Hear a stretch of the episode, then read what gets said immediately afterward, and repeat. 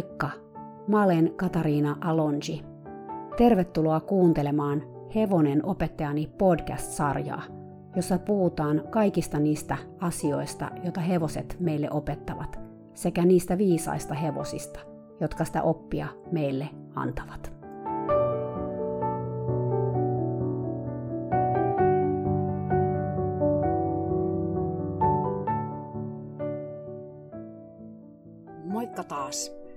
Tämän kauden viimeinen jakso käsillä, ja se on aika tunteikas jakso. Toivottavasti mä selviän tämän kertomisesta ilman, että mä kauheasti liikutun. Onneksi tapahtuneesta on jo aika monta vuotta aikaa, se vähän helpottaa. Koska mä voin kyllä sanoa, että tunteilta ei ainakaan silloin vältytty. Ennen kuin me aloitetaan, mä haluan kertoa, että koska te kuulijat ootte niin mahtavia, ihan joka ikinen, mä aion tehdä teille joulu- tai uuden vuoden lahjaksi ylimääräisen nauhoitteen, joka ei ole podcast-jakso, vaan rentoutus, jota voi kuunnella vaikka illalla, kun oot menossa nukkumaan. Tai joskus, jos vaikka ahdistaa paljon ja haluat rauhoittua. Mä oon kuullut, että jotkut teistä kuuntelee näitä jaksoja silloin, kun on tiukka paikka, koska mun ääneni kuulemma rauhoittaa teitä. No, mä ajattelin sitten tehdä jotain ihan vartavasten sitä rauhoittumista varten. Tarkoitus on myös tehdä toinen nauhoite, minkä voi kuunnella hevosen selässä, vaikka alkukäynnin aikana tai silloin, kun itseä tai hevosta jännittää. Mutta katsotaan, miten mä kerkeen. Mutta nyt sitten siihen tarinaan. Te varmasti jo odotatte, että te pääsette kuulemaan, mikä on hehkuvan auringon kohtalo. 21. huhtikuuta 2017. Tänään me mentiin rauhaa rakastavan kanssa tallille. Yleensä terapeutti ei ole sunnuntai-aamuisin paikalla, vaan on perinteisellä tallilla laittamassa Devinaa tunniksi pyöräaitaukseen ulkoilemaan, koska sitä ei ratsasteta koskaan viikonloppuisin.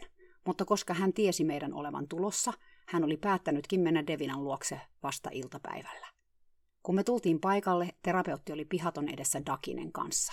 On todella harvinaista nähdä hänet puuhailemassa hevosensa kanssa, ja oli selvää, että Dakinekin nautti tilanteesta täysin rinnoin. Sitä lähtee vielä paljon talvikarvaa ja oli ihanaa, kun joku harjasi ja rapsutteli. Sen lisäksi se sai syödä pihaton ulkopuolella olevaa supervihreää ruohoa. Mä autoin terapeuttia kavioiden kanssa, sillä vaikka Dakine on voinut muutaman viikon paljon paremmin, tällä viikolla se on selkeästi taas ontunut vasenta etustaan enemmän. Se ei tänäänkään halunnut nostaa oikeaa etustaan ollenkaan putsattavaksi, niin kipeä tuo vasen etunen oli. Se kuitenkin tsemppaa ihan toisella lailla, kun avuksi otetaan namit – niiden avulla me saatiin kaviot putsattua ja hoidettua, vaikka helppoa se ei todellakaan ollut, vähiten Dakinen raukalle. Dakinen kunnosta mä en edes lähtenyt puhumaan terapeutin kanssa. Mutta tätä menoa voi olla, että sekin keskustelu on kohta taas edessä. Onneksi eläinlääkäri tulee ensi kuussa rokottamaan molemmat hevoset. Mun toive olisi, että hän kommentoisi Dakinen tilaa, jos se silloin on taas huonompi. Siitäkään ei ole kuitenkaan takeita. Yhtenä päivänä se kävelee suht hyvin ja seuraavana, kuten tänään, se kompuroi ja linkkaa jalkojaan, kun se hitaasti raahautuu pihattopellon poikki. Sitten on tietenkin niitä päiviä, kun se ei liiku ollenkaan. Mutta niitä ei ole onneksi ollut kauhean montaa sen jälkeen, kun terapeutti aloitti tuon inflammaseiverin syöttämisen. Leo oli taas oma hyvän tuulinen itsensä. Kun me oltiin tehty kaikki hommat, me raahattiin rauhaa rakastavan kanssa kaksi muovituolia pihattolaitumelle ja istuttiin juttelemaan ja syömään eväitä. Rauhaa rakastavalla oli mukanaan banaani, ja kun hän kuori sen, Leo sai varmaankin sen hajun nenäänsä, sillä se lähti välittömästi tulemaan meitä kohti. Pakkohan sille oli antaa palanen, banaani on sen ehdotonta lempiherkkua. Mä yritin myös soittaa hehkuvalle auringolle sairaalaan, mutta puhelu meni vastaajaan. Myöhemmin mä kuulin terapeutilta, että sairaanhoitajat olivat kieltäneet puhelut toistaiseksi, sillä hehkuva aurinko on edelleen todella väsynyt. Lisäksi hänellä on ollut migreeni jo kolmena päivänä peräkkäin. Mä puhuin kuitenkin illalla hehkuvan auringon siskon kanssa, ja hän kertoi, että he olivat hehkuvan auringon miehen kanssa jutelleet pitkään lääkärin kanssa. Tämä oli kertonut, että he aikovat pitää hehkuvan auringon sairaalassa siihen saakka, kunnes uusi sydän tulee. Lisäksi hänet on nostettu ylimpään A1-kategoriaan, eli hän on sydämen siirtolistan kärjessä. Loistavaa. Ainoa ongelma on nyt tämä vierailijoiden virta, joka on kuulemma ehtymätön. Se saa aikaan sen, että hehkuva aurinko ylistimuloituu ja väsyy aivan liikaa. Hän itse ei tätä huomaa ja väittää vaan, ettei ole väsynyt ja että on ihanaa, että on vieraita. mutta illalla hän romahtaa sitten täysin. Eilenkin hänellä oli ollut niin paha migreeni, että hänelle oli annettu morfiinia sitä lievittämään. Hehkovan auringon ongelmahan on se, että hän on allerginen suurimmalle osalle särkylääkkeistä. Morfiinipitoiset lääkkeet taitavat olla ainoita, joita hänen elimistönsä sietää. Hehkovan auringon sisar oli yrittänyt puuttua tähän vierailijoiden ja puheluiden määrään, mutta se oli kaikunut kuuroille korville. Mä tiedän kyllä, että kun hehkova aurinko innostuu, hän unohtaa kaiken muun. Ja hän on huippu sosiaalinen tyyppi. Lopulta lääkärit ja hoitajat olivat laittaneet tälle sirkukselle pisteen, ja nyt tilannetta yritetään rauhoittaa. Hehkovan auringon sisar itse oli myös aika rikki. Puhelumme loppuvaiheessa, kun mä kysyin, milloin hänen lentonsa kotiin on, hän purskahti itkuun. Keskiviikkona hän nyyhkäisi, mutta en tiedä voinko lähteä. En vaan voi jättää häntä, ymmärrätkö? Ymmärrän kyllä. Tämä kaikki on niin uskomattoman pelottavaa, enkä mä itse ole niin lähellä tilannetta kuin hehkuvan auringon sisko. Pahintahan tässä on epätietoisuus. Löytyykö oikea sydän ajoissa? Milloin tämä tapahtuu? Selviääkö hehkuva aurinko leikkauksesta? Mistään ei ole varmuutta. Kaikki on auki. 23. huhtikuuta 2014. Hehkuva aurinko soitti mulle tänään illalla. Oli ihanaa kuulla hänen äänensä. Mä en ollut puhunut hänen kanssaan perjantain jälkeen, ja vaikka siitä ei ole viikkoakaan, tuntuu kun siitä olisi vuosia. Hän kertoi olleensa todella sairas viikonloppuna, jopa niin sairas, että hän ajatteli kuolevansa millä hetkellä hyvänsä. Ilmeisesti hänen sydämensä oli jo kotona ollessa todella heikoissa kantimissa, ja hänen olisi pitänyt mennä sairaalaan aikaisemmin. Hän itse sanoi soittaneensa lääkäreille jo viikkoa ennen tuota sairaalatutkimusta, mutta lääkärit eivät ilmeisesti olleet tajunneet tilanteen vakavuutta puhelimitse. Vaikehan tuota on arvioida näkemättä. Hehkova aurinko kuitenkin kävi edelleen melkein päivittäin tallilla Leoa katsomassa silloin, vaikka sydän toimi vaan alle 30 prosentin kapasiteetillä. On ihme, että hän on vielä elossa. Kun hehkuvan auringon sydämen tila tutkittiin tarkemmin, lääkärit olivat siirtäneet hehkuvan auringon teho-osastolle.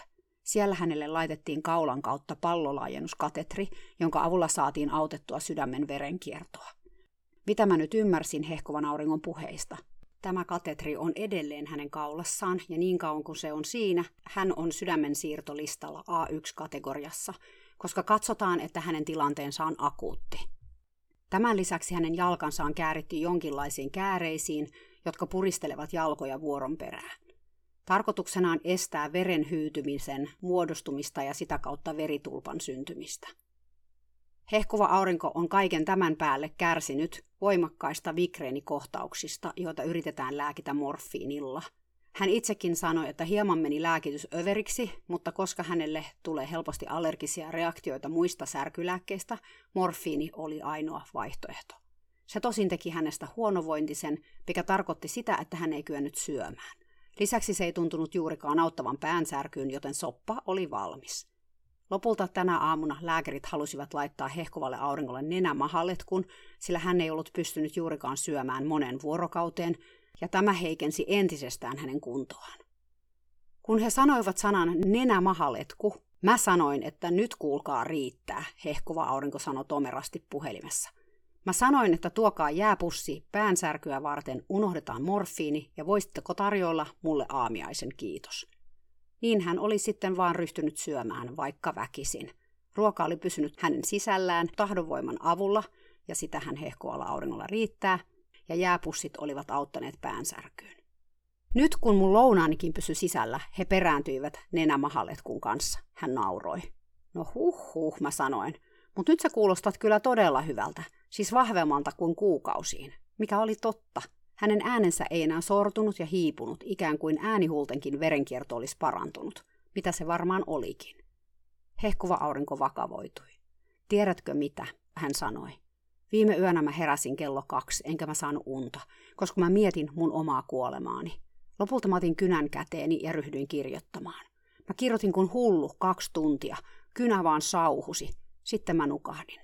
Aamulla kun mä luin mun kirjoittamaa tekstiä, mä en meinannut uskoa, mitä mä luin. Siinä oli rivit ihan sekasin. Välillä teksti meni päällekkäin. Varmaan just sen morfiinin takia. Ja arvaa, mikä oli aihe. Mä olin hetken hiljaa. Kuolema? Mä arvasin lopulta. No, sepä se. Hehkuva aurinko huokas. Mä kirjoitin sivutolkulla kuolemasta. Se oli aika synkkää luettavaa. Mä kävin todella pohjalla. Mä syytän siitä kyllä osittain sitä morfiinia. Lukiessani tota tekstiä mä ajattelin, että nyt saa riittää. Mä en ole valmis kuolemaan. Mä olen valmis saamaan sydämen, vaikka viiden minuutin päästä. Oli mahtavaa kuulla noi sanat, sillä mä tiedän, miten paljon hehkuva aurinko myös pelkää tuota leikkausta ja sitä seuraavia kuukausia kivun kanssa. Oli kun hän olisi lukenut mun ajatukseni. Ja tiedätkö mitä muuta, hän sanoi. Mä en pelkää enää leikkausta. Mun halu elää on ylittänyt mun pelkoni. Mä en osaa edes kuvitella, miltä se tuntuu. Hehkuva aurinko on yksi rohkeimmista ihmisistä, ketä mä tunnen. Tai ehkä hän on se kaikkein rohkein. Mä pyyhin hiljaa kotona kyyneleitä, kun me juteltiin vielä Leosta hetki. Mä otan sulle huomenna taas sun hevosestas kuvan ja laitan sen tekstarilla tulemaan, mä kerroin hänelle. Meidän hevosesta, hehkuva aurinko korjasi. Meidän hevosesta. Mä nauroin hänen sanoilleen. Kyllä se vaan on niin, että Leo on sun hevoses. Ehkä se on meidän molempien, hehkuva aurinko yritti. Mä nauroin uudelleen. Kuule, mä oon ihan kiva ystävä Leolle ja se tykkää hengata mun kanssa, mutta sen sydän kuuluu sulle, ikuisesti. Hehkuvaa aurinkoa itketti. On niin kauhea ikävä sua ja Leoja ja koiria. Hän nieleskeli kyyneleitään, mutta myös syvä kiitollisuus siitä, että te olette kaikki olemassa. Mua itseänikin itketti kauheasti, että hehkuva aurinko vielä jaksaa tässä tilassa olla elämälle kiitollinen siitä, mitä hänellä on, on käsittämätöntä. Elämä itsessään on myös käsittämätöntä. Kun tämä puhelu päättyi, mä olin aika tunteikkaassa tilassa, ja ehkä vähän sekavassakin. Jos elämässä kaikella on tarkoituksensa, mikä on tämän kaiken perimmäinen tarkoitus? Miksi me yhä odotetaan sydäntä hehkuvalle auringolle? Miksi hänen pitää kärsiä näin pitkään? Ja se suurin kysymys, eli tuleeko se sydän ajoissa? 24. huhtikuuta 2014. Tunti sitten mun puhelin soi. Heti kun mä näin, että soittaja on hehkuva aurinko, mä tiesin, mitä asia koskee. Mä en osaa sanoa, miten mä tiesin, mutta mä tiesin vaan.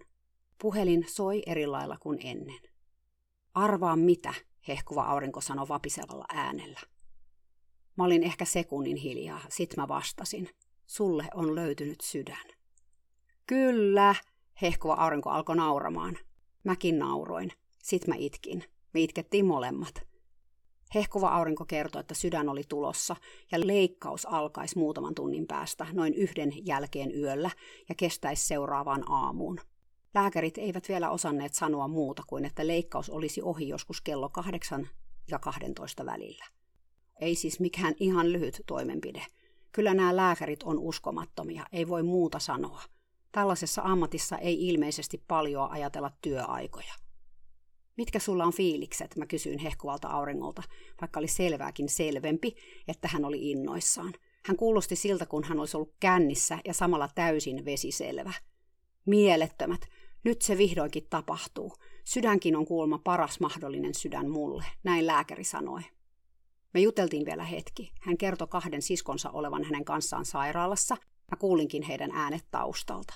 He lensivät molemmat tänne Kalifornian vierailulle ja sattuivat vielä olemaan hehkuvan auringon luona, kun lääkäri tuli kertomaan hyvistä uutisista. Kun lääkäri tuli huoneeseen, mä tajuttiin kaikki heti hänen ilmeestään, että hänellä oli hyviä uutisia, hehkuva aurinko kertoi. Me seottiin täysin, me vaan itkettiin ja halattiin toisiamme. On ihanaa, että mun siskot on täällä juuri tänään. Kyllä, todellakin. On helpottavaa tietää, että hehkuvalla auringolla on rakkaita tukena tämän kaiken keskellä. Me lopetettiin puhelu, sillä hehkuvalla auringolla oli vielä muutama muukin puhelu soitettavana. Sen lisäksi hänen siskonsa leikkaisi vielä hänen hiuksensa. Mä haluan, että mun hiuksista leikataan 10 senttiä pois. Mä en jaksa miettiä mun tukkaa, kun mä makaan leikkauksen jälkeen sängyssä monta viikkoa, hän sanoi. Mä en ollut tullut tota ajatelleeksi, mutta hehkuva aurinko tietää nämä asiat. Onhan hänelle tehty jo kaksi avosydänleikkausta aikaisemmin.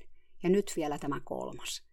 Ajatus siitä, että hänen sydämensä otetaan hänen rinnastaan pois ja sen tilalle laitetaan uusi, parempi sydän, on ihan mieletön, kun sitä oikein alkaa ajattelemaan.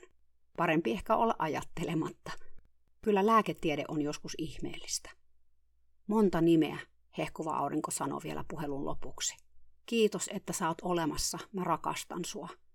Ja mä rakastan sua. Mä maltan tuskin odottaa, että mä pääsen taas puhumaan sun ja sun uuden sydämes kanssa. Hehkova aurinko nauroi. Sitten hänen piti lopettaa puhelu. Itsellä on nyt fiilikset aika sekavat.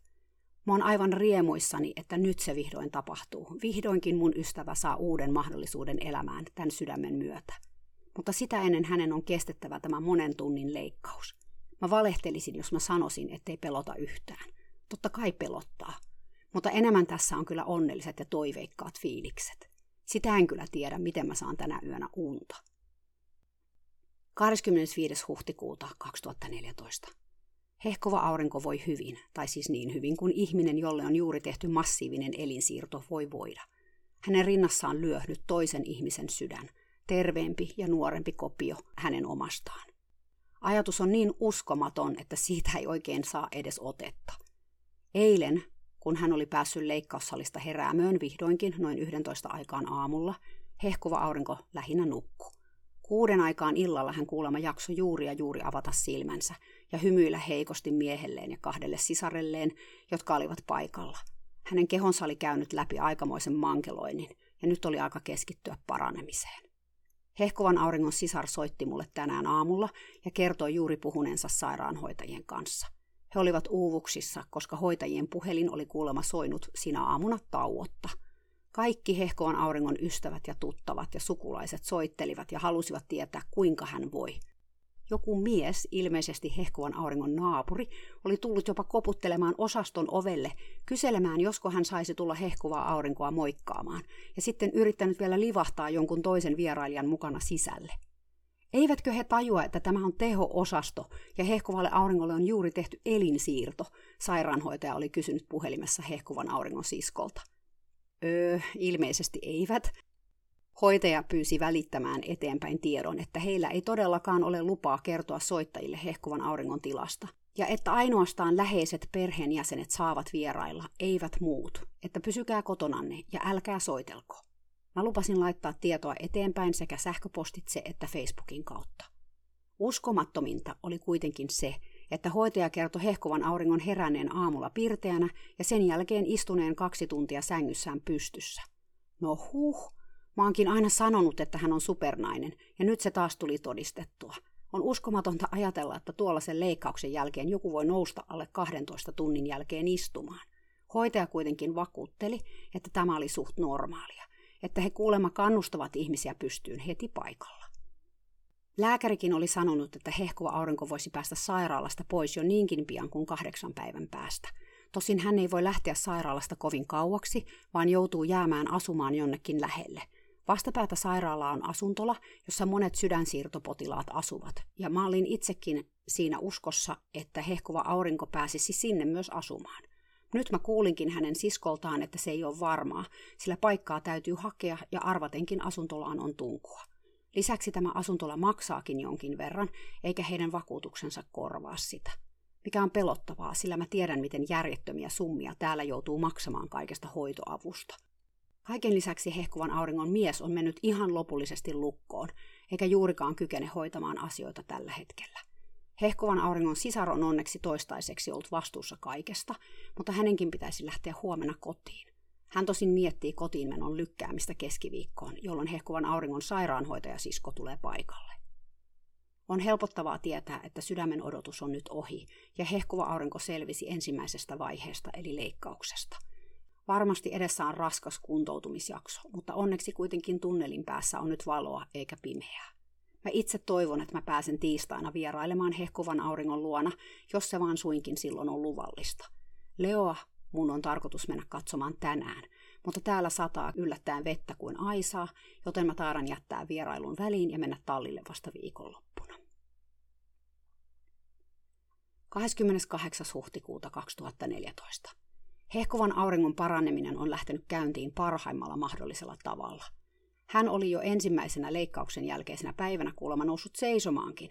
Fyssarin mukaan tämä on hänen potilaittensa ennätys – sen lisäksi hän on ollut erittäin piirteä ja ruokahalukin on ollut kohdillaan, vaikka hidastahan tuo syöminen kuulemma vielä on, eikä annoskoko ole kovin suuri. Lääkärit povaavat, että hän pääsee ensi viikonloppuna jo pois sairaalasta. Viime tipassa tämä uusi sydän oli tosiaan hänelle tullut. Tänään mä kuulin, että lääkäri oli kertonut hehkuvalle auringolle leikkauksen jälkeen, että hänellä oli ollut suurin piirtein kaksi viikkoa elinaikaa ennen tuon sydämen löytymistä. Ilmeisesti hänen oma sydämensä oli ollut aivan prakaamispisteessä. Tätä he eivät tietenkään kertoneet hänelle silloin, kun hän oli kuolemaisillaan, vaan vasta nyt kaiken jälkeen. Mutta mä luulen, että hehkuva aurinko ymmärsi itsekin tilanteen vakavuuden, varsinkin sinä yönä, kun hän oli lääkehuuruissaan työstänyt suhdettaan kuolemaan kirjoittamalla aiheesta sivukaupalla tekstiä. Mielenkiintoista tässä koko yhtälössä on myös Leon rooli. Leo on aina heijastellut vahvasti hehkuvan auringon terveydentilaa. Etenkin viimeisen vuoden aikana sen käyttäytymisessä on ollut nähtävissä tietynlaista taantumista, aivan kun se itsekin olisi vanhentunut silmissä – Onhan Leo tietenkin jo 20-vuotias, mikä on hevoselle jo ihan kiitettävä ikä. Mutta joskus mä mietin tätä aikaisemmin, että miten paljon sen olemus heijastelee hehkuvan auringon olemusta. Eläimethän tekevät tätä, heijastavat meidän juttujamme, sekä emotionaalisesti että myös fyysisesti. Esimerkiksi Leolla ja hehkuvan auringon kahdella koiralla on kaikilla todettu sydämen sivuääni. Voiko tämäkään olla sattumaa? Leolla ja hehkuvalla auringolla on hyvin kiinteä suhde – sitä on aika vaikea selittää sanoin. Se on melkein nähtävä omin silmin. Joskus, jos meillä on onnea, elämässä tulee vastaan ihmisiä tai eläimiä, joiden kanssa on erilainen, syvempi yhteys kuin muiden kanssa. Se on sellaista näkymätöntä sydänyhteyttä. Tunne, että on tuntenut tämän tyypin vuosi tuhansia ja kulkenut hänen kanssaan monen monta polkua. Ja ehkä siitä juuri onkin kyse. Meidän sielut on kohdannut jo jossain toisessa ajassa ja paikassa, ehkä jopa useankin kertaan. Ollaan kaikki kuultu kertomuksia siitä, kuinka ihmiset ovat tienneet, että heille rakas ihminen on kuollut tai joutunut onnettomuuteen, vaikka he eivät itse ole olleet paikalla. Mulla itsellänikin on ollut vastaavia kokemuksia sellaisten ihmisten kanssa, joihin mulla on vahva tunneyhteys. Kerrankin mä heräsin keskellä yötä Suomessa, kun samaan aikaan toisella puolen maailmaa erälle mun valmennettavalle sattui tapaturma. Mä en herätessäni tiennyt, mitä oli tapahtunut, mutta mä tiesin, että mun oli soitettava heti paikalla Kaliforniaan. Edellinen on ehkä ekstreme esimerkki siitä, miten telepatia toimii. Meidän energiat on kuitenkin aina jonkinlaisessa yhteydessä. Joidenkin kanssa nämä energiat vaan kanavoituvat selkeämmin kuin toisten kanssa. Silloin ei ole väliä sillä, ollaanko me edes samassa tilassa kyseisen eläimen tai ihmisen kanssa, vaiko toisella puolen maailmaa. Välimatkasta huolimatta me voidaan olla sydän juuriamme myöten sidottu toisiimme. Mä uskon, että näin myös on Leon ja hehkuvan auringon tapauksessa – Siksi mä en ollut juurikaan yllättynyt, kun mä kuulin Leon viime päivien touhuista. Sitä mukaan, kun hehkuva aurinko tuntee itsensä vahvemmaksi ja terveemmäksi, hänen hevosensa energiataso nousee. Eilen se oli laukanut ympäri pihattoa korskuen elinvoimasta. Se oli yrittänyt saada Dakinea mukaan tähän leikkiin hillumalla sen ympärillä, ja kun Dakine ei ollut innostunut, Leo oli harjoitellut espanjalaisen ratsastuskoulun liikkeitä ihan itsekseen ja omaksi huvikseen. Sekä terapeutti että puhelias puutarhuri olivat seuranneet sen toimia haavi auki. Mä puhuin hehkuvan auringon kanssa puhelimessa myöhemmin illalla, terapeutti kertoi. Ja hän puhua pulputti kuin teinityttö. Mä tajuan kyllä, että hän on varmaan aika pilvessä kaikista särkylääkkeistäkin, mutta kyllä hän kuulosti jotenkin niin nuorelta, terapeutti kertoi. Kun mä katsoin ikkunasta ulos, mä näin taas Leon ravailevan huvikseen pihatossa. Se sai Dakinenkin mukaansa ja yhdessä ne rynni mäkeä ylös yhdessä vaiheessa siihen malliin, että mä ajattelin, että Dakinen raukka saa sydärin. Mä itsekin huomasin tänään, että Leo on ikään kuin herännyt eloon. Se oli paljon piirteämpi ja energisempi kuin pitkään aikaan. Heti kun se näki mut, se tuli innokkaana ravilla mäkeä ylös mun luokse, valmiina actioniin. Mä otinkin sen pihatosta ulos ja mä lähdettiin lyhyelle lenkille, josta se oli selkeästi mielissään. Rauhaa rakastava oli mun kanssa, ja hänkin ihmetteli Leon uutta piirteää olemusta. Voisiko olla, että Leo tuntee hehkuvan auringon energian ja se reagoi siinä energiassa olevaan muutokseen näin vahvasti? Ei tätä oikein mitenkään muuten voi selittää, ellei tämä ole vaan kaikki saa sattumaa. Vai voisiko tämä Leon yliaktiivisuus olla myös seurausta siitä, että me, jotka Leon kanssa olemme tekemisissä, ollaan myös aika lailla helpottuneita siitä, että hehkuva aurinko sai sydämen. Ehkä Leo heijastelee meidänkin keveämpää ja huolettomampaa olotilaa. Oli syy missä tahansa, mä uskon, että jokin yhteys Leolla on hehkuvaan aurinkoon.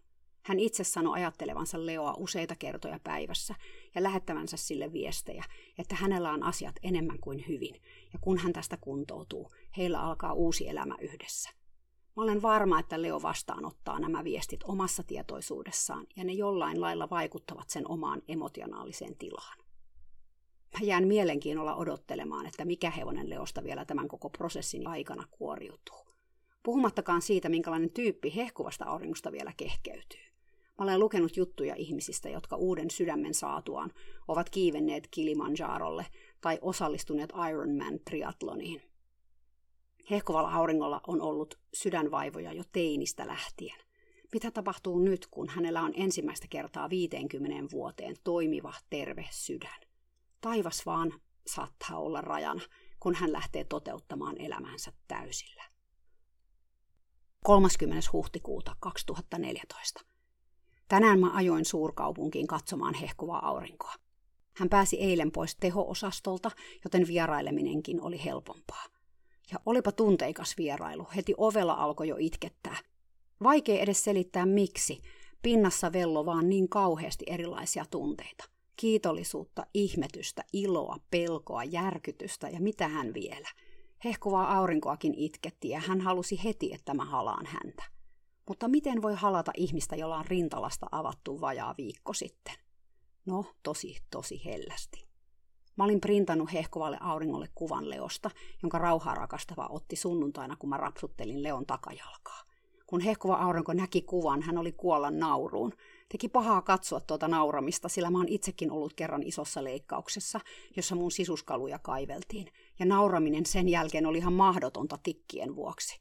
Nauru on parasta lääkettä, hehkuva aurinko sanoi, kun mä olin huolissani hänen tikeistään. Hän näytti olosuhteet huomioon ottaen hyvältä. Hänellä oli mustelmia siellä täällä kaulassa ja käsivarsissa, olihan hänellä ollut jos jonkinlaista kanyyliä verisuonissa. Ja oli vieläkin. Hän oli kiinni vaikka minkä näköisissä piuhoissa. Uskomattominta oli kuitenkin hänen kasvojensa väri. Poskilla oli terveen ihmisen puna. Mä olin jo niin tottunut hehkuvan auringon kalpeaan naamaan, että jotenkin mä ajattelin sen olevan hänelle ominaista.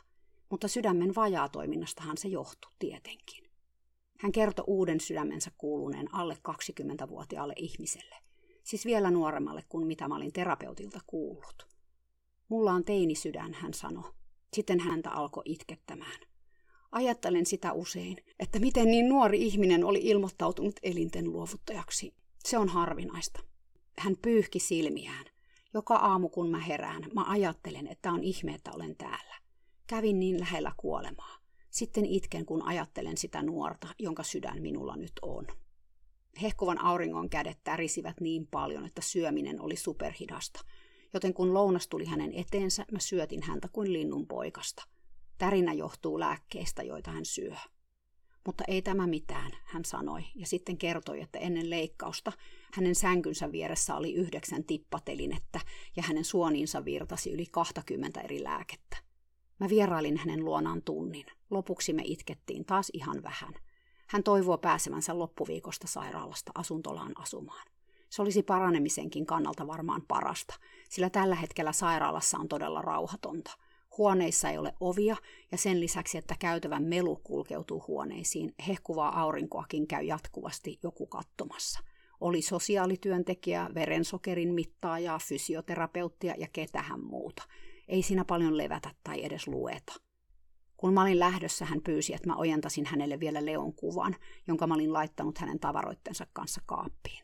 Hän otti sen vierensä sängylle. Mä haluan näyttää sen kaikille, lääkäreille, hoitajille ja fyssareille, hän sanoi. Sinne hän jäi puristamaan kuvaa kädessään. Leo antaa hänelle voimaa. Hän sanoi ajattelevansa Leoa joka päivä ja kuvittelevansa, miten hän sitten kuntouduttuaan taas voi tätä ratsastaa. Eipä ihme, että Leo on intoutunut urheilemaan pihatossa. Se valmistelee itseään tulevaisuutta varten. Ensimmäinen toukokuuta 2014. Leolla on huomenna synttärit. Se täyttää 21 vuotta. Se on hevoselle jo ihan kiitettävä ikä. Leo on mun mielestä yli 20 hevoseksi loistavassa kunnossa. Tuntuu, että pihattoelämän myötä se on suorastaan nuorentunut eikä vanhentunut. Mä uskon, että sillä on vielä monenmoista vuotta elämää jäljellä. Mä kävin sitä tänään moikkaamassa järkyttävässä helteessä. Iltapäivällä, kun mä saavuin paikalle, lämpötila oli jo selkeästi yli plus 30 varjossa. Aikamoista shokkihoitoa, sillä viime aikoina täällä on ollut 10 astetta viileämpää. Hevoset oli aika uupuneen näköisiä ja seisoskeli puiden katveessa. Terapeutti ei ollut paikalla, mutta mä olin jo aikaisemmin tekstailu hänen kanssaan.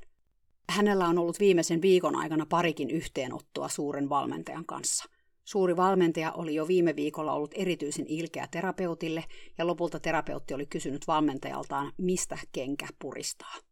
Mä kysyin häneltä, miksi hän on minulle niin inhottava, ja hän vastasi, että siksi, koska olen hänen paras oppilaansa, terapeutti kertoi.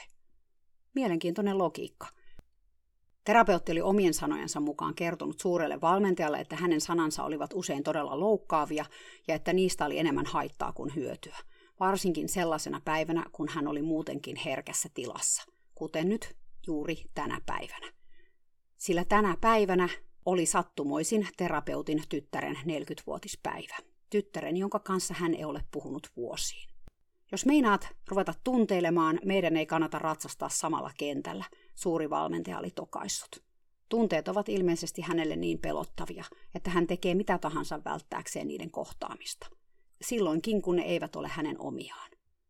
Mä olin aika vihanen hänelle, terapeutti tilitti mulle tekstiviestissä. Hän oli taas niin tunteeton. Mä en oikein jaksa tuohon enää sanoa edes mitään. Mä laitoin kuitenkin hetken emmittyäni aika lailla rohkean vastauksen, jossa kerroin, etten mä ymmärtänyt, miksi kukaan jaksaa kestää koko suurta valmentajaa. Terapeuttikin yhtyi tähän taivasteluun, vaikka kyse oli kuitenkin myös hänestä. Hän on ikuisesti lojaali ja uskollinen suurelle valmentajalle, vaikka tämä kohtelee terapeuttia kuin roskaa. Mä katsoin juuri pari viikkoa sitten televisiosta ohjelmaa, jossa nuori nainen kertoi oman perheväkivaltatarinansa. Hänen miehensä oli alkanut hakkaamaan häntä, kun hän odotti pariskunnan ensimmäistä lasta. Joka raskauden ja lapsen syntymän jälkeen tilanne paheni, kunnes neljä lasta myöhemmin mies pahoinpiteli tätä naista päivittäin.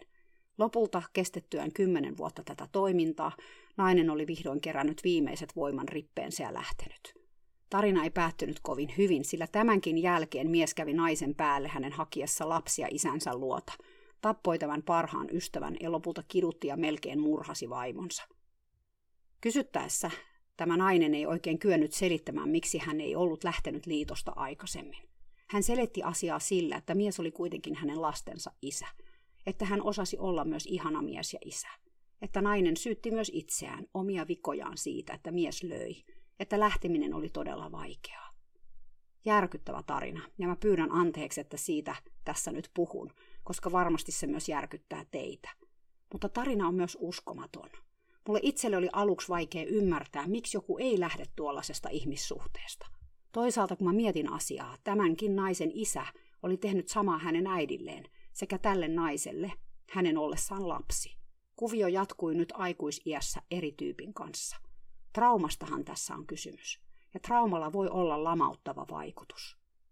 Terapeutilla on vähän samanlainen tilanne suuren valmentajan kanssa, mutta kyse on fyysisen väkivallan sijaan henkisestä väkivallasta. Terapeutti on aina sanonut, että suuri valmentaja muistuttaa häntä hänen isästään. Lapsena terapeutti niin halusi saada isältään kiitosta ja kehuja, mutta enimmäkseen isä sätti häntä, sillä mikään ei koskaan ollut tälle tarpeeksi hyvä. Nyt terapeutti jatkaa tuota samaa kuviota suuren valmentajan kanssa. Ei ole ihme, että hän ei voi siitä poistua – Ihan samalla lailla kuin tuo perheväkivallan uhri, terapeuttikin on patologisen ihmissuhteen vanki. Hän toistaa tuota lapsuuden kuviota yhä uudelleen ja uudelleen, alitajuisena toiveena ehkä saada vihdoin sitä rakkautta ja huomiota, mitä hän isältään aina halusi saada. Siis korjata sitä lapsuuden traumaa, joka hänessä edelleen on. Tässä on taustalla sellaisia näkymättömiä voimia, jota tällainen itseni kaltainen ulkopuolinen ei voi nähdä tai ymmärtää. Mä tiedän kyllä, että toista ihmistä ei voi muuttaa, voi vaan muuttaa itsensä. Munkin pitäisi varmaan muuttaa vaikkapa mun asennetta tuohon kuvioon, sillä mä tulen usein aika vihaseksi, kun mä kuulen, miten suuri valmentaja on taas pompottanut terapeuttia tai milloin ketäkin. Eikä tästä mun omasta raivosta ole mitään hyötyä kenellekään, vähiten mulle itselleni, kun en mä voi kuitenkaan tälle tilanteelle mitään. En voi oikeastaan muuta kuin yrittää tukea terapeuttia, jotta hän saisi voimia poistua tuosta suhteesta. 3. toukokuuta 2014. Hehkuva aurinko ei sitten päässytkään sairaalasta asuntolaan vielä tämän viikon päätteeksi, sillä tiistaina sydämestä otetusta kuudesta koepalasta yksi osoitti hylkimisen merkkejä. Näissä elinsiirroissahan tämä on aina se mahdollisuus, että oma keho hylkii toisen ihmisen kehosta tullutta elintä. Siksi kenen tahansa elintä ei voi antaa kelle tahansa, vaan luovuttajan on oltava sopiva juuri sinulle. Lääkärit sano, että tämä hehkuvan auringon hylkimisreaktio ei ole vielä mitenkään hälyttävää, mutta tarkoitti kuitenkin sitä, että hehkuvan auringon oli pysyttävä edelleen sairaalassa. Hänen lääkitystään taas säädettiin lähinnä steroidien osalta. Tämä tarkoittaa sitä, että myös vierailijoiden määrää kontrolloidaan tarkasti infektioriskin vuoksi. Nämä lääkkeet, joita hehkuva aurinko joutuu nyt kasapäin syömään, nujertaa täysin hänen oman vastustuskykynsä. Sydänsiirtopotilaat joutuvat syömään lääkkeitä loppuikänsä. Tosin annostusta voidaan vähentää pikkuhiljaa, mitä pidempään heillä on uusi sydän ollut. Hehkuva aurinko oli superpettynyt, että hän joutui vielä jäämään sairaalaan. Tiistaina ensi viikolla otetaan kuitenkin uudet koepalat, ja jos ne on puhtaat, hän pääsee asuntolaan. Nyt sitten peukut pystyyn ja varpaat ristiin, että kaikki menee vaihteeksi just niin kuin elokuvissa. Kaiken sen jälkeen, mitä hehkuva aurinko sai kokea ennen tätä sydänleikkausta, mun mielestä olisi kohtuullista, jos nyt leikkauksen jälkeen ei olisi enää mutkia matkassa. Päivät sairaalassa kuluu fysioterapian merkeissä. Sen lisäksi hehkuva aurinko, hänen miehensä sekä sairaanhoitaja sisarensa saavat valmennusta tulevaisuutta varten. Näissä valmennuksissa käydään lähinnä läpi tulevien viikkojen lääkitystä. Muuten hehkuva aurinko makoilee huoneessaan, jossa häntä käy vähän väliä joku tarkkailemassa. Neljä kertaa päivässä otetaan sormenpäästä verikoe, sillä sydänsiirtopotilaille usein kehittyy leikkauksen jälkeen diabetes, joten verensokeria pitää tarkkailla jatkuvasti. Lämpöä mitataan tulehdusvaaran vuoksi ja verenpainetta tietty siinä sivussa. Kyllä tuossa rumpassa voisi heikommalta pää hajota, mutta hehkuva aurinko haaveilee tulevaisuudesta täysillä. Eilen hän oli kysynyt lääkäriltään, milloin hän arveli ratsastuksen onnistuvan. Ehkä jo kahden kuukauden päästä tämä oli vastannut. Mä en itse ole silloin enää paikalla, sillä me lennetään juhannuksen jälkeen Suomeen kahdeksaksi viikoksi. Mua huolettaa, miten kaikki menee, jos mä en ole auttamassa. Toisaalta tämän ratsastuksen aloittaminen vaatisi sen, että Leo asuisi jossain muualla, jossa on kenttä, sillä kentällähän tämä kaikki on aloitettava. Joten jos hehkuva aurinko haluaa ratsastaa, Leon muuttokin on varmaan myös edessä. Mutta minne? Muistatko, kun mä ratsastin ensimmäisen kerran edellisen avosydänleikkauksen jälkeen, hehkuva aurinko kysyi multa eilen puhelimessa. Muistanhan mä. Leikkauksesta oli kulunut kolme kuukautta, kun hän nousi silloisen hevosensa Devonin selkää. Viisi minuuttia mä talutin häntä kenttää ympäri, ja hän istui selässä hymykorvissa kuin pieni lapsi. Sellaista se tulee olemaan varmaan aluksi taas, kävelyä kentän ympäri pari kierrosta, hän sanoi. Sitten hän kertoi unelmastaan maastoilla pitkiä maastolenkkejä metsässä. Kouluratsastusta en enää halua vääntää, hän sanoi. Paitsi olisi kiva kokeilla mennä pelkällä kaulanarulla. Siitä mä oon täällä sairaalassa haaveillut. Mahtavia suunnitelmia. Kaikki tällainen haaveilu auttaa hehkuvaa aurinkoa paranemaan pikaisesti, sillä hänen halunsa nähdä Leo ja istua tämän selässä on jälleen se paras paranemisen liikkeelle paneva voima. 8. toukokuuta 2014. Tänään aamulla, kun mä olin Leon luona hengailemassa, mä yritin soitella hehkuvan auringon kanssa FaceTimella.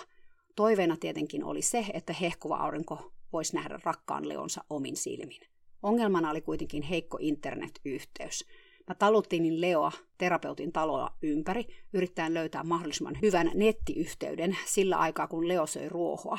Mutta useista yrityksistä huolimatta homma ei toiminut. Me tultiin lopulta siihen tulokseen, että me puhuttaisiin vain normisti puhelimessa. Mä laitoin kuitenkin puhelun kaiuttimelle hehkuvan auringon pyynnöstä. Leo, mä oon täällä, hän huuteli puhelimeen. Leo lopetti ruohon syömisen ja nosti päänsä ylös. Se höristi korviaan ja katseli ympärilleen. Selkeästi se odotti näkevänsä omistajansa millä hetkellä hyvänsä. Mutta hetken päästä, kun tätä ei ilmaantunut, se jatko syömistä samalla, kun hehkuva aurinko jutteli sille pitkät pätkät. I love you, Rakastan sua, hän vihdoin lopetti. Leo sen kun rouskutteli ruohoa, mutta mä oon varma, että se kuunteli toisella korvalla hehkuvan auringon puheita. Mä aion kysyä lääkäriltä, jos mä saisin tehdä vaikka päiväretken tallille joku päivä, hehkuva aurinko sanoi. Mä en kestä olla näkemättä Leoa. Koiriakin on kamala ikävä. Hän sanoi noin sadatta kertaa. Hänen kaksi koiraansa ovat hänen ystäviensä luona hoidossa.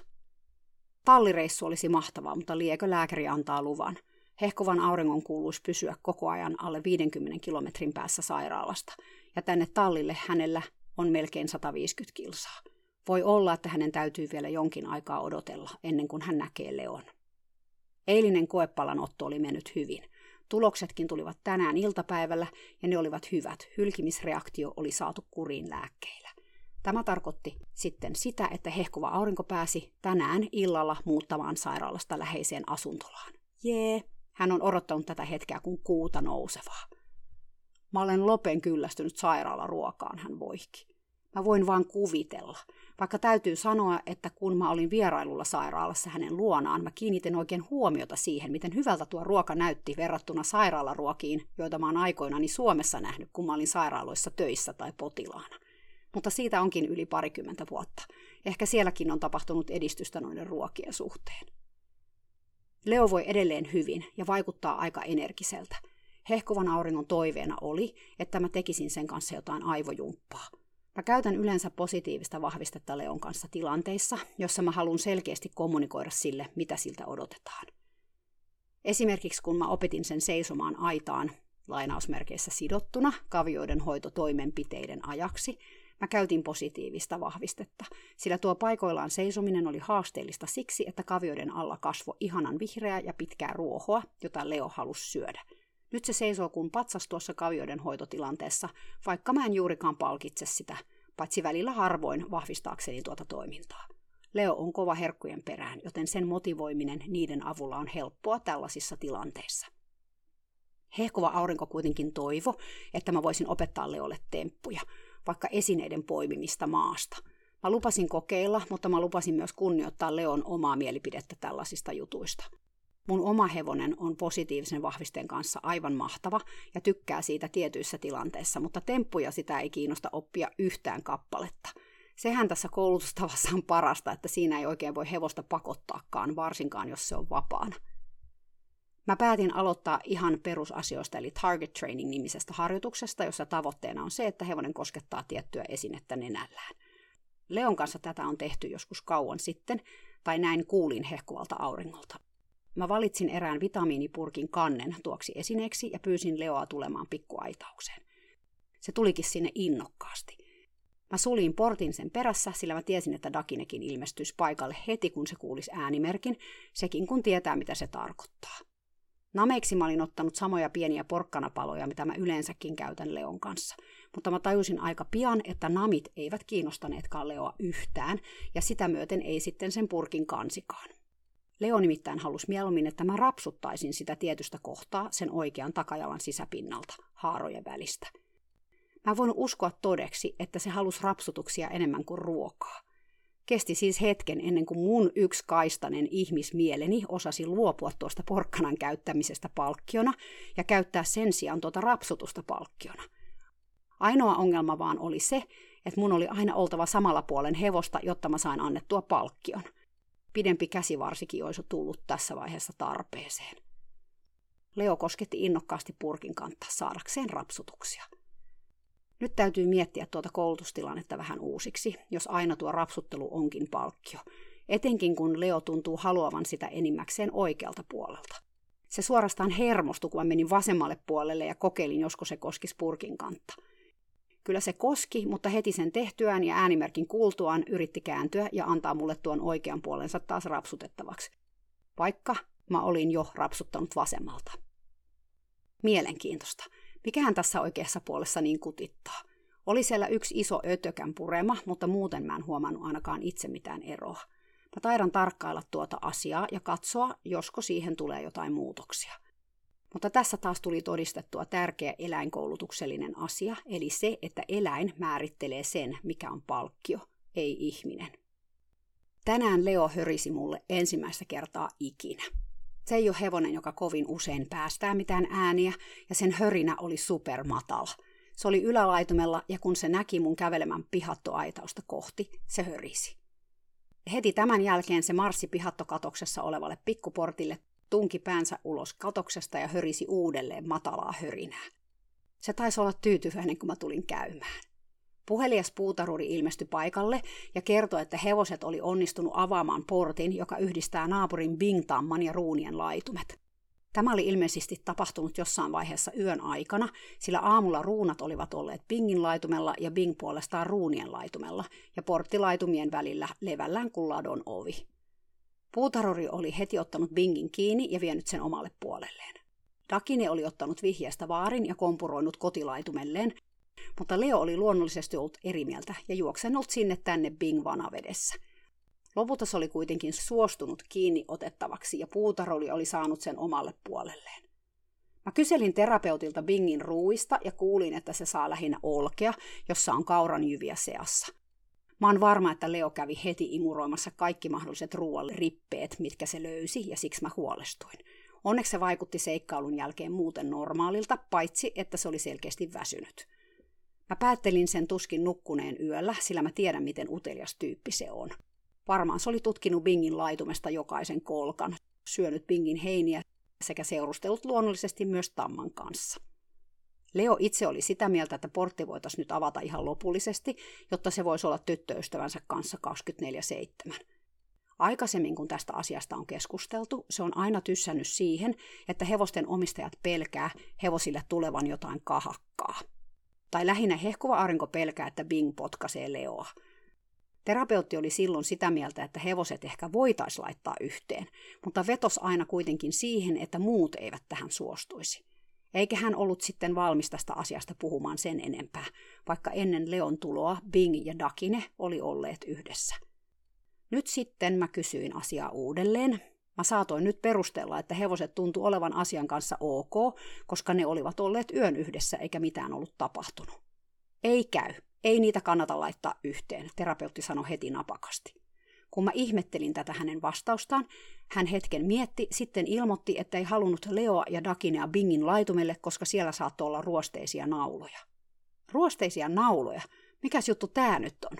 Mä sanoin hänelle, että en ollut kuullutkaan mistään nauloista, ja ihmettelin, kuinka Dakine on voinut sitten aiemmin olla Bingin kanssa yhdessä, jos kerta laidun on yhtä naulamerta. Terapeutti sivutti nämä kommentit, aivan kun mä en olisi niitä sanonutkaan, ja kertoi, että koska vuosia sitten, ja sivuhuomautuksena mä sain selville, että kyseessä oli 15 vuotta sitten, tontille oli rakennettu lisää taloja, eikä sen jäljiltä ollut siivottu kunnolla, laidun oli täynnä, aivan täynnä vaarallisia nauloja. Että olipa hyvä, ettei kumpikaan ruunista ollut astunut niihin yöllä seikkaillessaan sillä puolen aitaa. Rauhaa rakastava, joka oli taas mun mukana tallilla, pyöritteli terapeutin selän takana silmiään, mutta mä en itse jatkanut tämän asian inttämistä. Terapeutin poistuttua me ihmeteltiin molemmat yhteen ääneen tätä outoa selvitystä siitä, miksi hevoset eivät voisi olla yhdessä. Mä en usko sekuntiakaan koko naula juttua, mä sanoin. Ehkä sieltä löytyi sata vuotta sitten yksi naula, mutta tässä on nyt takana jotain muuta, mitä terapeutti ei suostu sanomaan. Rauhaa rakastava oli samaa mieltä. Jostakin syystä terapeutti ei halua Bingiä ruunien kanssa samaan laumaan, enkä mä ymmärrä miksi. Etenkin kun se siellä kuitenkin aikaisemmin oli Dakinen kanssa. Ehkä hän pelkää, että Bing vie meidän huomion pois Dakinesta, rauhaa rakastava ehdotti. Tiedäthän sä millainen se on tonkin asian kanssa. Siinä on kyllä perää. Terapeutti ottaa hyvin henkilökohtaisesti sen, jos hänen hevosensa ei kiinnitetä huomiota. Se on sama kuin hänen ei kiinnitettäisi huomiota. Tai ehkä vielä astetta pahempaa. Tai ehkä hänen välinsä naapurin tädin kanssa eivät ole niin hyvät kuin hän on aikaisemmin antanut uskoa, mä ehdotin. No, oli syy mikä tahansa, mä olin surullinen Leon ja Bingin puolesta, sillä mä näin kyllä, kuinka paljon niitä otti päähän, että aita oli taas niiden välissä. Aidasta huolimatta ne kuitenkin torkku auringossa vierekkäin. Rakinen seisoskellessa hieman kauempana. Välillä Leo nuuski pingiä ja se vinkas tammamaiseen tapaan, nosti häntäänsä ja pissasi siihen paikkaan. Kiimahan sillä oli tietenkin. 15. toukokuuta 2014. Hehkuva aurinko on tällä hetkellä sairaalan asuntolassa, ja vaikka hän onkin periaatteessa ihmisten ilmoilla, hän ei kuitenkaan saa vielä kauheasti nähdä muita ihmisiä, sillä lääkityksen johdosta hänellä ei ole juurikaan omaa immuniteettia. Sairastumisen riski on siis korkea, ja tässä vaiheessa flunssan sairastaminen saattaisi olla todella huono juttu. Lääkärit ovat kuitenkin sanoneet, että perheenjäsenet ja läheiset ihmiset saavat vierailla, kunhan ovat terveitä. Terapeutti kuuluu tähän läheiset ihmiset kategoriaan. Hän onkin menossa tapaamaan hehkuvaa aurinkoa. Mutta nyt tämän vierailun ympärille on muodostunut draamaa, kuinkas muutenkaan. Tässä draamassa on nyt sitten mukana tietysti suuri valmentaja ja hänen kaikki valmennettavansa. Kaikki alkoi siitä, kun yksinäinen susi keksi ostaa hehkuvalle auringolle pehmu leluhevosen, joka on leon näköinen. Seuraavaksi joku muu ehti ommella sille riimun ja loimen ja hankkikohan sille sitten joku jopa pikkuisen satulankin. Joka tapauksessa tämän hevosen on tarkoitus olla lahja hehkuvalle auringolle koko perinteisen tallin porukalta. Yksinäinen susi jätti tämän pehmo Leon kahvitilan pöydälle kortin kerran pyytäen kaikkia laittamaan korttiin terveisensä ennen perjantaita, jolloin terapeutti on suunnitellut menevänsä hehkuvaa aurinkoa tapaamaan. Tänä aamuna, kun kaikki tulivat tallille, Pehmo Leo oli kadonnut kahvitilan pöydältä kortteineen. Yksinäinen susi etsi sitä joka puolelta ja kyseli kaikilta, josko he olivat nähneet hehkuvan auringon lahjaa. Eivät olleet. Lopulta ainoa, jolta asiaa ei oltu kysytty, oli suuri valmentaja, joka ratsasti hevosellaan yläkentällä. Kun hän tuli ratsastuksen jälkeen takaisin tallille, kävi aika nopeasti ilmi, että hän oli ottanut tuon pehmon lelun ja vienyt sen kotiinsa. Ai miksi? No siksi, koska hän haluaa viedä sen ystävälleen hehkuvalle auringolle. Terapeutti meni tästä uutisesta ihan sekasin, sillä hän ei kestä, että suunnitelmiin tulee yhtäkkisiä muutoksia. Hänen hän piti antaa tuo pehmoeläin hehkuvalle auringolle. Hän ei kuitenkaan uskaltanut pyytää tuota lelua itselleen, sillä silloin hänen pitäisi myös kertoa suurelle valmentajalle, että hehkuva aurinko tuskin haluaisi nähdä tätä. Sen sijaan hän yritti vedota siihen, että hehkuva aurinko ei voi nähdä kuin aivan läheisiään, ja että pian hän jo tulisi kotiin ja tuon koko lelun ideana oli viedä hänelle jotain, mitä hänellä ei ole, hänen hevosensa. Mäkin aion vierailla hänen luonaan. Mekin ollaan läheisiä, suuri valmentaja julisti. Mä haluan antaa lahjan meiltä kaikilta hehkuvalle auringolle. Sehän on vain loogista, että mä annan sen. Terapeutti soitti mulle hädissään, kun ei muutakaan keksinyt. Suuri valmentaja ei tajua, että hehkuva aurinko ei halua nähdä häntä, ja hän on vihanen suurelle valmentajalle yhä. Hän kuvittelee, että he ovat parhaat ystävät, terapeutti huusi puhelimeen. Sitten hän kertoi, että suuri valmentaja on tekstailut hehkuvalle auringolle miltein päivittäin. Tosin hehkuva aurinko ei ole kauheasti kuolema vastailut, mutta sehän ei tietenkään suurta valmentajaa pysäytä.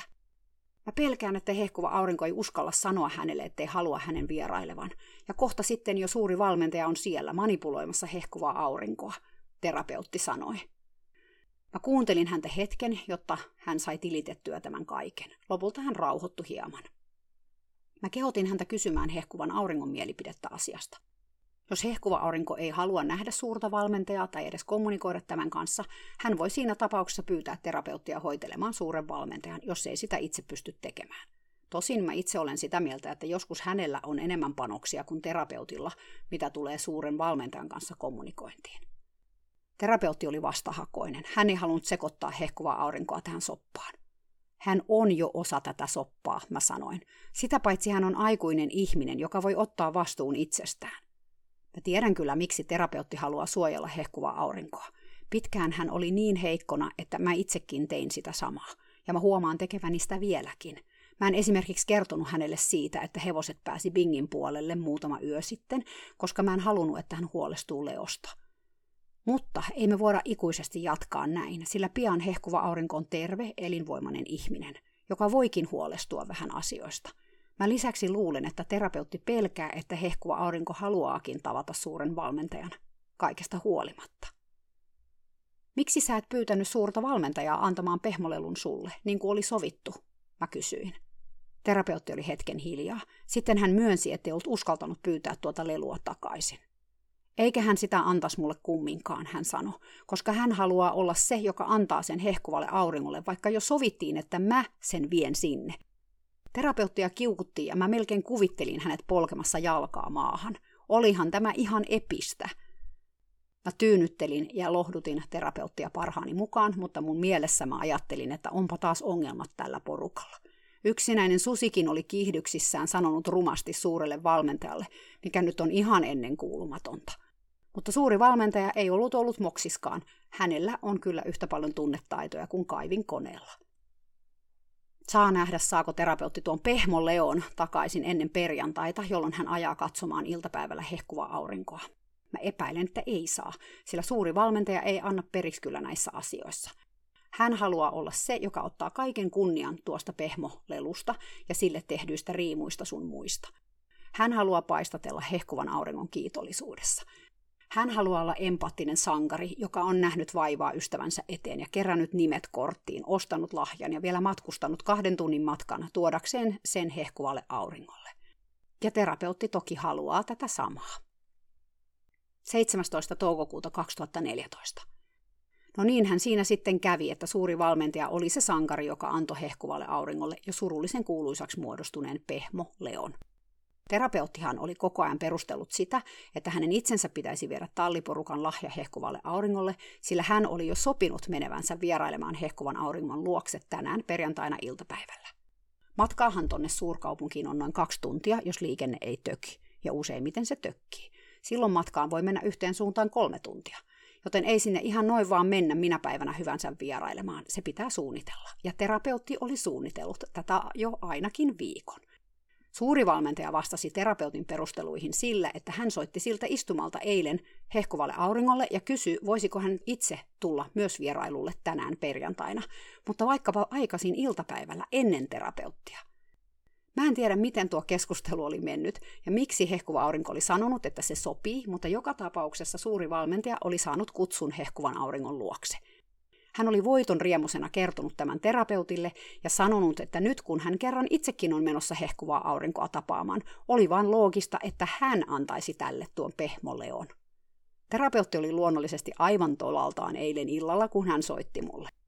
Hän oli vuorostaan puhunut hehkuvan auringon kanssa ja sanonut tälle, ettei missään tapauksessa halunnut olla vierailemassa hänen luonaan samaan aikaan kuin perkeleen valmentajansa. Että hän ei halunnut nähdä vilaustakaan koko suuresta valmentajasta huomenna – joten hehkuva aurinko oli luvannut sanoa suurelle valmentajalle tunnin vierailun jälkeen, että nyt riittää kiitos. Mä en tajua, miksi hän edes suostui siihen, että suuri valmentaja vierailee hänen luonaan, terapeutti äksyyli puhelimeen. Mä en itsekään tätä ihan ymmärrä, mutta mä oon jo oppinut tätä touhua katseltuani jonkun aikaa, että kukaan ei sano koskaan suurelle valmentajalle ei – vaikka hehkova aurinko on huomattavasti vahvempi tässä asiassa kuin esimerkiksi terapeutti, mä olen silti vahvasti sitä mieltä, että suuri valmentaja kykenee edelleen manipuloimaan häntäkin, jos niin haluaa. Uskomattominta tässä on kuitenkin se, että terapeuttia ärsyttää hehkuvassa auringossa se samainen piirre, mikä hallitsee hänen omaa persoonaansa päivittäin. Kykenemättömyys sanoa suurelle valmentajalle suoraan ei. Mua itseni hieman epäilyttää tämä vierailukuvio sikäli, että vaikka hehkuva aurinko on monet kerrat sanonut, että Leolla ei ratsasteta enää kouluratsastusta, eikä ainakaan suuren valmentajan toimesta, mun mieleni perukoilla elää pelko siitä, että jotenkin vaan suuri valmentaja saa puhuttua hehkuvan auringon mukaan kelkkaansa. Hän vaan osaa aina luvata taivaat ja maat, ja yhtäkkiä hupskeikkaa Leo onkin taas siellä hänen ratsastettavanaan. Etenkin kun mä olen itse lähdössä kesäksi Suomeen, ja mä en ole täällä auttamassa – Suuri valmentaja voisi siihen saumaan luvata vaikka kuntouttaa Leon ratsastuskuntoiseksi hehkuvaa aurinkoa varten. Ei olisi ensimmäinen kerta, että näin käy. Terapeuttikin on selkeästi miettinyt näitä asioita, sillä hän kysyi multa suoraan, että luulenko mä, että suuri valmentaja alkaa taktikoimaan Leoa takaisin perinteiselle tallille. Mä vastasin siihen, että mä hämmästys yhtään, jos hän ainakin yrittäisi, mutta kehtäisikö hän tehdä sen nyt jo?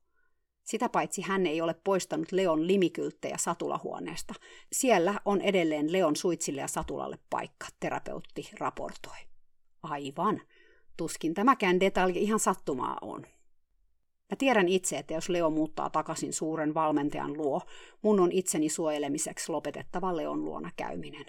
Mä tiedän täydellä varmuudella, että vaikka mä vietinkin Leon kanssa muutaman kuukauden tuolla tallilla ja selvisin siitä hengissä, sinne palaaminen on mulle mahdotonta.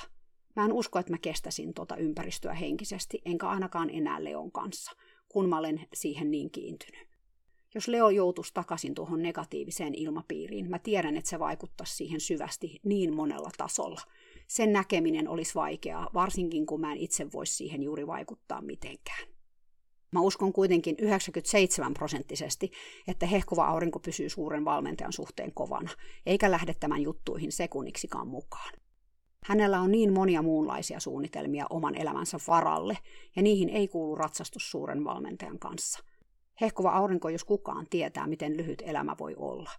Siksi elämä kannattaa käyttää sellaisten asioiden tekemiseen, joista nauttii, ja sellaisten ihmisten kanssa, joiden seurasta tulee hyvä olo. Terapeutti soitti mulle illalla, sen jälkeen kun hän oli vierailut hehkuvan auringon luona. Kun hän oli saapunut paikalle, suuri valmentaja olikin ollut siellä vielä. Ilmeisesti hän olikin tullut paikalle pari tuntia myöhemmin, kun oli sovittu, koska oli ollut koulukisoissa ja siellä oli aikataulut pettäneet. Hän oli totaalisen puheripulin vallassa, terapeutti kertoi.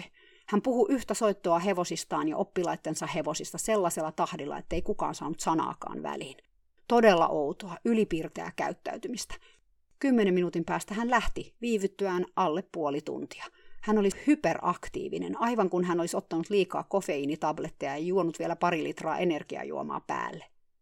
Mä olen kerran nähnyt suuren valmentajan tällaisessa samanlaisessa tilassa, kun mä törmäsin hänen sattumalta mun pojan jumppasalilla, jossa hänen lapsenlapsensa käyvät myös jumppaamassa. Kun mä moikkasin häntä, hän alkoi suoltamaan tekstiä hevosista, omastaan ja muiden, enkä mä saanut siihen sanaakaan väliin. Hänen tyttärensä oli myös paikalla, eikä me voitu tehdä muuta kuin nyökytellä ja hymyillä. Mä luulen, että hän menee tähän moodiin silloin, kun hän ei yksinkertaisesti osaa olla tilanteessa olevien ihmisten kanssa, ja hänen omat tunteensa saavat hänet hämilleen. Olisi liian vaikea kysyä, mitä toiselle kuuluu, koska tosiasiassa hän ei todellakaan halua tietää, ja lisäksi hän pelkää vaivautunutta hiljaisuutta, joten hän puhuu, sillä vain siten hän voi hallita niin sanottua keskustelua. Kysyikö hän Leosta? Mun oli pakko kysyä terapeutilta tätä. Ei kysynyt. Hän ei kysynyt mitään, puhu vaan omia juttujaan. Mä olen helpottunut tästä uutisesta, vaikka mä uskonkin, että sen aika tulee vielä, että Leosta puhutaan, mutta ei siis vielä. Hehkova aurinko jatkaa toipumistaan. Hän oli näyttänyt leikkausarpensa terapeutille. Se ulottuu kaulasta aina rintalastan alapuolelle. Se on kuulemma parantunut erinomaisesti. Ja sydämestä otetut koepalatkin ovat olleet mitä parhaimmat. Tällä viikolla taas A1-luokkaa. Hehkuva aurinko haaveilee kotiin pääsystä. Se voi tapahtua jo kesäkuun ensimmäisellä viikolla, mikä on todella pian. Mahtavaa ja uskomatonta. Ainoa ongelma on hänen painonsa, sillä hän on laihtunut seitsemän kiloa leikkauksen jälkeen, mikä on todella paljon jo ennestään hoikassa vartalossa. Nyt hän on saanut lääkäriltä käskyn syödä kaikkia lihottavaa, kuten suklaata. Kauhea kohtalo hän oli sanonut terapeutille ja pyöritellyt silmiään samalla kun oli ahtanut suuhunsa suklaakonvehteja. No huh, mä en tiedä missä fiiliksissä sä nyt oot, kun vihdoinkin selvisi, miten hehkuvan auringon käy. Varmasti on helpottunut olo, koska sä oot ehkä elänyt tässä tarinassa täysillä mukana. Oot myös nyt kuullut, millaista on olla elinsiirtolistalla. Vaikka tämä on pitkä jakso ja sä oot jo tunnin tätä kuunnellut, mä haluan silti puhua vähän lisää elinsiirrosta, sillä se on tärkeä asia. Suomessa tehdään munuaisten maksan, sydämen, keuhkon, haiman ja ohut suolen siirtoja – Esimerkiksi sydämen siirtoja oli marraskuun loppuun mennessä tehty 20 kappaletta tänä vuonna. Elinluovutuskortti.fi on semmoinen nettisuu, ja niiden mukaan Suomessa yli 550 ihmistä odottaa elinsiirtoa. Siirrettävistä elimistä on jatkuva pula, mikä tarkoittaa sitä, että Suomessa joka vuosi elinsiirtoa odottavista 5-10 prosenttia kuolee, koska sopivaa siirrännäistä ei saatu ajoissa. Samalla sivustolla sanotaan myös näin. Lain mukaan aivokuolleen henkilön elimiä ja kudoksia voidaan käyttää toisen ihmisen hyväksi, jos hän ei ole sitä eläessään vastustanut. Painajan mielipide on pyrittävä selvittämään.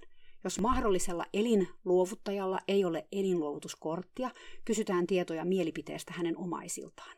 Omainen ei voi kieltää elinten luovutusta omaan tahtoonsa vedoten. Eli jos tämä asia sua kiinnostaa ja sä haluat tehdä sen eteen jotain, sano kyllä elinluovutukselle. Mä tiedän, että voi olla vaikea ajatella omaa kuolemaansa, tai voi jopa tulla sellainen vähän taikauskonen fiilis. Mutta siitä huolimatta mä pyydän, että sä mietit tätä ja jos pystyt, sanot elinluovutukselle kyllä. Sen voi tehdä monella tapaa ja se on kaiken lisäksi tosi helppoa. Eli sä voit kirjata sun tahtos esimerkiksi omakantaan. Sä voit myös kertoa sun läheisille tästä tahdosta niin, että he tietävät sen, jos sulle tapahtuu jotain. Tai sä voit allekirjoittaa elinluovutuskortin elinluovutuskortti.fi-sivustolla. Jos oot alaikäinen, elinluovutukseen tarvitaan huoltajan lupa. Ja alaikäisyydestä tuleekin mieleeni, että mä haluan tässä vielä ihan viimeiseksi kertoa, että myöhemmin me saatiin selville lisää hehkuvan auringon sydämen alkuperästä. Hänen uusi sydämensä kuuluu nimittäin 16-vuotiaalle tytölle, joka kuoli auto-onnettomuudessa Idahoon osavaltiossa. Amerikassa ajokortin saa jo 16-vuotiaana, ja siinä sen ajokortin hakemisen yhteydessä kysytään, haluatko olla elinten luovuttaja. Tämä 16-vuotias nuori ihminen, tämä lapsi, oli kaikessa viisaudessaan, ja haluan myös nyt sanoa sydämensä empaattisuudessaan, merkannut haluavansa olla elinten luovuttaja, jos hän kuolisi. Tämä on jotenkin todella pysäyttävää, koska ehkäpä tämä ei ole asia, jota tulee ajatelleeksi tämän ikäisenä. Tai itse mä en ainakaan sitä ajatellut silloin.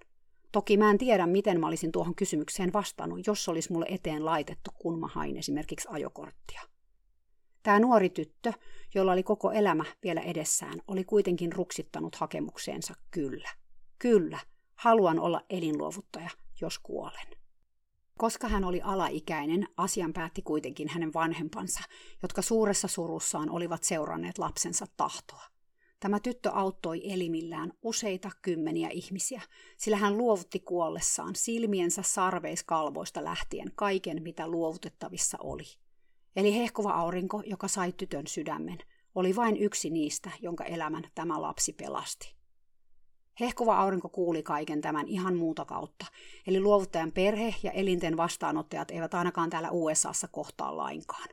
Hehkuva aurinko kirjoitti perheelle kiitoskirjeen, jonka sairaala toimitti oikeaan osoitteeseen, mutta ei koskaan tietääkseni saanut vastausta, vaikka laittoikin oman nimensä ja osoitteensa kirjeeseen. Mä vieläkin liikutun, kun mä puhun tästä, sillä hehkuvalle auringolle tämä oli todella iso asia. Joku kuoli, jotta hän sai elää. Eikä ihan vaan joku, vaan eräs 16-vuotias tyttö. Sen ajatteleminen itkettää muakin, puhumattakaan sitten hehkuvasta auringosta, jonka rinnassa sykkii yhä edelleen yli seitsemänkymppisenä tämän tytön sydän. Kyllä, mä haluan nyt tässä paljastaa, että hehkuva aurinko elää yhä täällä Kaliforniassa. Rinnassaan sydän, joka on kohta 24-vuotias. Ihanaa joulua teille kaikille. Tämä podcast jää nyt ainakin kuukauden tauolle. Me jatkan Leon tarinaa vielä ainakin ensi kauden alussa, sillä tämä tarina jatkuu vielä hetken ja siinä on vielä monia, monia käänteitä. Vielä lopuksi, hehkuvan auringon ja meidän kaikkien rinnassa sykkivien sydämien kunniaksi mä pyydän yhtä asiaa. Ota hetki tänään ja halaa itseäsi. Sano ääneen tai kuiskaa mielessäsi. Kiitos, että olen. Ole kiitollinen, että olet elossa juuri nyt. Huomisesta ei kukaan tiedä mitään, mutta juuri nyt, tässä hetkessä, olipa se hetki millainen tahansa, sun sydämessä sykkii sun elämäsi rytmissä. Ja se, jos mikä, on lahja.